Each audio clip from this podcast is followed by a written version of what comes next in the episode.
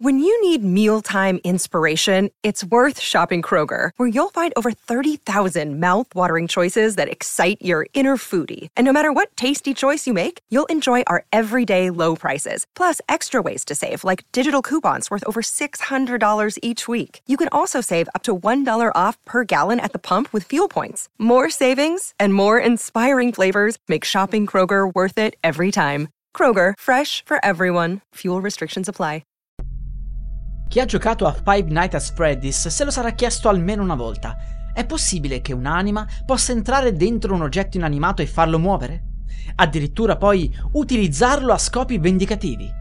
Se siete interessati alla storia e alla lore di FNAF, vi consiglio innanzitutto di cercare su YouTube Amico Diverte Lore Five Nights at Freddy's. Ho fatto un video molto lungo e dettagliato su tutti i singoli capitoli e su cosa veramente succede, ma più o meno tutti hanno comunque capito che nella serie l'anima di alcuni bambini ha preso possesso degli animatronic. Ci sono molte leggende e storie che ruotano attorno al concetto di come un'anima possa entrare negli oggetti inanimati. Queste leggende spesso presentano elementi sovrannaturali e sono parte del folklore di diverse culture in tutto il mondo. Ecco alcuni esempi. 1. Oggetti maledetti. Secondo alcune leggende, gli oggetti possono essere maledetti o posseduti da uno spirito o da un'anima. Si dice che l'anima di una persona deceduta abbia il potere di trasferirsi in un oggetto e influenzarne il comportamento. Questi oggetti possono portare sfortuna, malattie o addirittura morte a coloro che li possiedono o li toccano. Più o meno è il caso di FNAF. 2. Bambole possedute. Le bambole sono spesso associate a storie di possessione spirituale. Si racconta che un'anima possa entrare in una bambola e prendere il controllo su di essa. Queste bambole possedute potrebbero muoversi da sole, cambiare espressioni facciali o addirittura parlare. La leggenda più famosa riguardo a questo argomento è quella di Annabelle, una bambola ritenuta posseduta da uno spirito maligno. Famosissimo poi è il film della bambola assassina. 3. Oggetti ereditati. Alcune storie suggeriscono che l'anima di una persona defunta possa entrare in un oggetto che era particolarmente significativo o caro a quella persona. Potrebbe trattarsi di un gioiello, di un orologio o di un oggetto simbolico.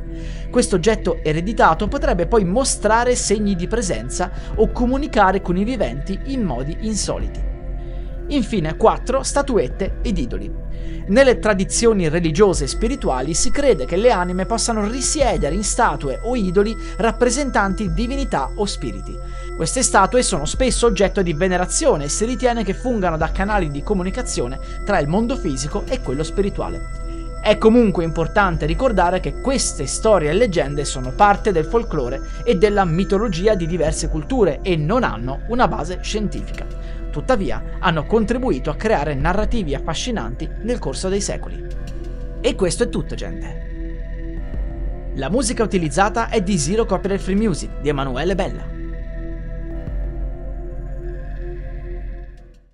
Vacanze in Sicilia o in Sardegna. Con i traghetti GNV viaggi in relax, porti tutto quello che vuoi e ottieni super vantaggi. Col nuovo programma Fedeltà MyGNV accumuli punti viaggiando, ricevi un cashback del 20% e tanti sconti a bordo. Non c'è modo più conveniente per andare in vacanza. Scopri i dettagli su gnv.it.